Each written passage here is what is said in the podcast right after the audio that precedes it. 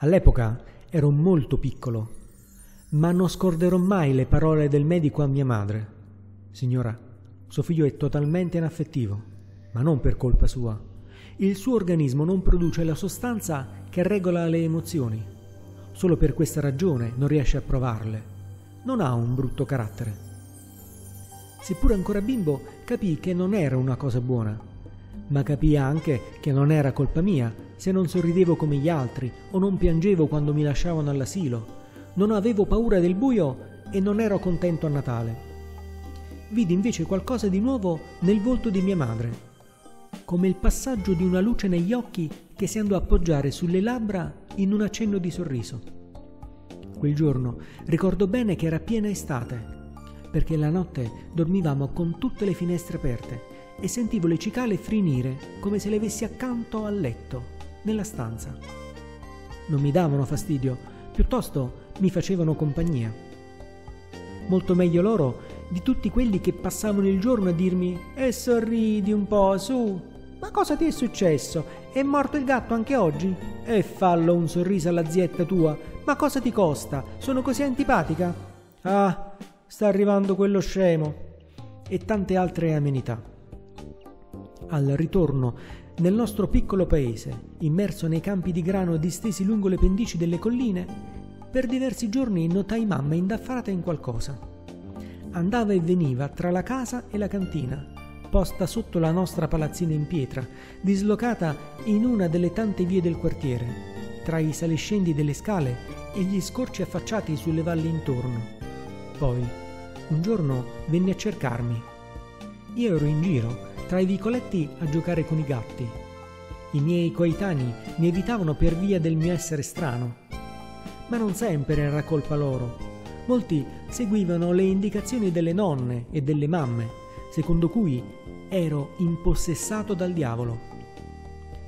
Quando mi trovò, ero seduto su uno dei tanti gradoni delle lunghe scalinate in pietra che collegavano internamente le zone del quartiere e intorno avevo tre gattoni neri così grandi che se avessero voluto avrebbero anche potuto mangiarmi. Invece mi dormivano placidi sulle gambe e le spalle. Quando mi vide, mi chiamò con la solita dolcezza, dalla quale, quella volta, intravidi una particolare gioia. Aveva fretta, così mi prese per mano per camminare più spediti. Dietro noi, i gatti seguivano silenziosi. Giunti sull'uscio della cantina, notai che dal grande scaffale in tavoli di legno sulla parete in fondo aveva tolto tutte le bottiglie di salsa fatte in casa e i barattoli delle conserve. Al loro posto aveva messo tanti altri barattoli che a prima vista sembravano vuoti. Vieni, mi disse, mettiti al centro della stanza e chiudi gli occhi. Seguì le indicazioni per avere certezza di non sbagliare e mi coprì il viso con entrambe le mani sentì il clic dell'interruttore della luce e lei dire ora apri. Dapprima non notai altro che un avvolgente buio. Poi, un po' alla volta, vidi accendersi delle lucine in ogni barattolo. Si muovevano e luccicavano in una fosforescenza tra il giallo e l'arancione. Un po' alla volta la luce divenne così intensa che riuscivo a vedere cosa ci fosse nella stanza. Sembrava di vedere il mio paese da lontano, lungo la strada che passa tra i campi. Mi lasciò osservare con calma, poi mi prese la mano e mi condusse vicino al grande scaffale. Il mio volto era all'altezza del ripiano più basso e notai in ogni barattolo due o tre lucciole e una garza a ricoprire l'imbocco del vasetto per tenerle dentro. Così moriranno, le dissi senza commentare altro e con la mia voce monocorde. Lei rispose con la solita pazienza. Non preoccuparti, tra poco le libereremo. Ora però guarda e ascolta con attenzione. Subito dopo mi fece vedere un foglio, messo sotto il barattolo davanti ai miei occhi, e notai che sotto ogni barattolo c'era un foglio differente. Lo prese e sopra c'era la foto ritagliata da un giornale di un ragazzino che rideva. Poi, da una scatola lì vicino, estrasse una candela e disse Immagina che questa candela sia una tua emozione. Scegli quale emozione ti piacerebbe avere. Voglio ridere, le dissi distinto. Bene, disse, e insieme liberammo le lucciole dal vasetto, dove c'era l'immagine del ragazzino che ride. Poi prese la candela, la mise al posto delle lucciole e disse Ora che l'accenderò, tu sorriderai come in questa foto e ti guarderai in questo specchio per i trucchi. Vedi, lo lascerò qui e potrai usarlo quando vorrai. Lei accese la candela e io imitai l'espressione del ragazzo. Lo feci senza pensarci, come se fosse un gioco tra me e lei. Guardandomi nello specchio, non ero tanto male e mi piacque. Sorrise anche lei e mi fece piacere vederla contenta. Così le proposi di farlo con un'altra foto. E quale scegli? Paura, risposi, e cercammo insieme il vasetto con il ritaglio di giornale di uno che aveva la faccia spaventata. Giocammo ancora un po' con altre espressioni.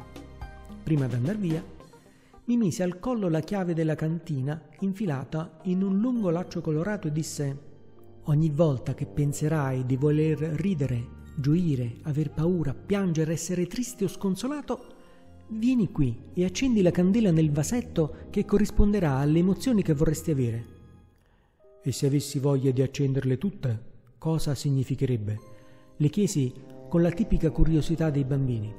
Vorrà dire che ti sarai innamorato, rispose lei accarezzandomi una guancia. Andammo via e ognuno tornò alle proprie faccende. Io a giocare con i gatti e lei alle prese con la casa, i pasti, i panni e il suo lavoro. Nei giorni seguenti di tanto in tanto scesi in cantina e mi divertii ad accendere candele e fare facce strane.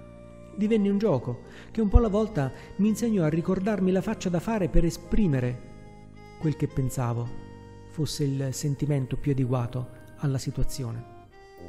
Soprattutto all'inizio non sempre selezionavo dai ricordi la giusta espressione ma anche grazie al suo aiuto la situazione migliorò e arrivai alle scuole superiori oramai padrone di ogni mimica adatta alle situazioni in cui avrei potuto trovarmi. A tutte, ma non a quella ritenuta da tutti la più importante. E quando giunse mi trovò totalmente impreparato. Lei ballava danza classica e la sua grazia cancellava ogni ricordo di espressione da fare.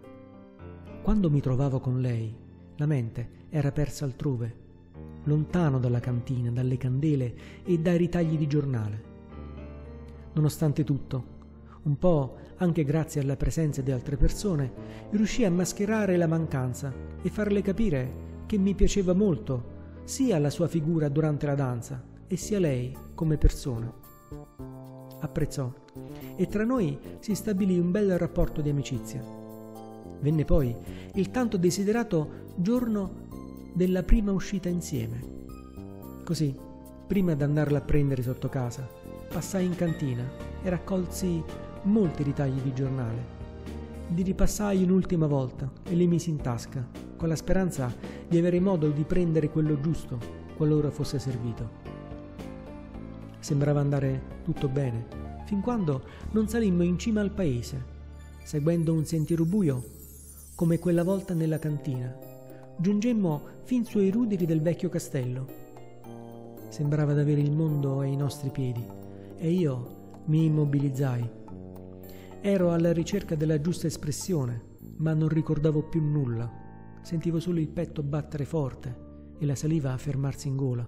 Nel più totale immobilismo espressivo, mi voltai verso lei, quasi in cerca di aiuto, ma senza riuscire a farglielo capire.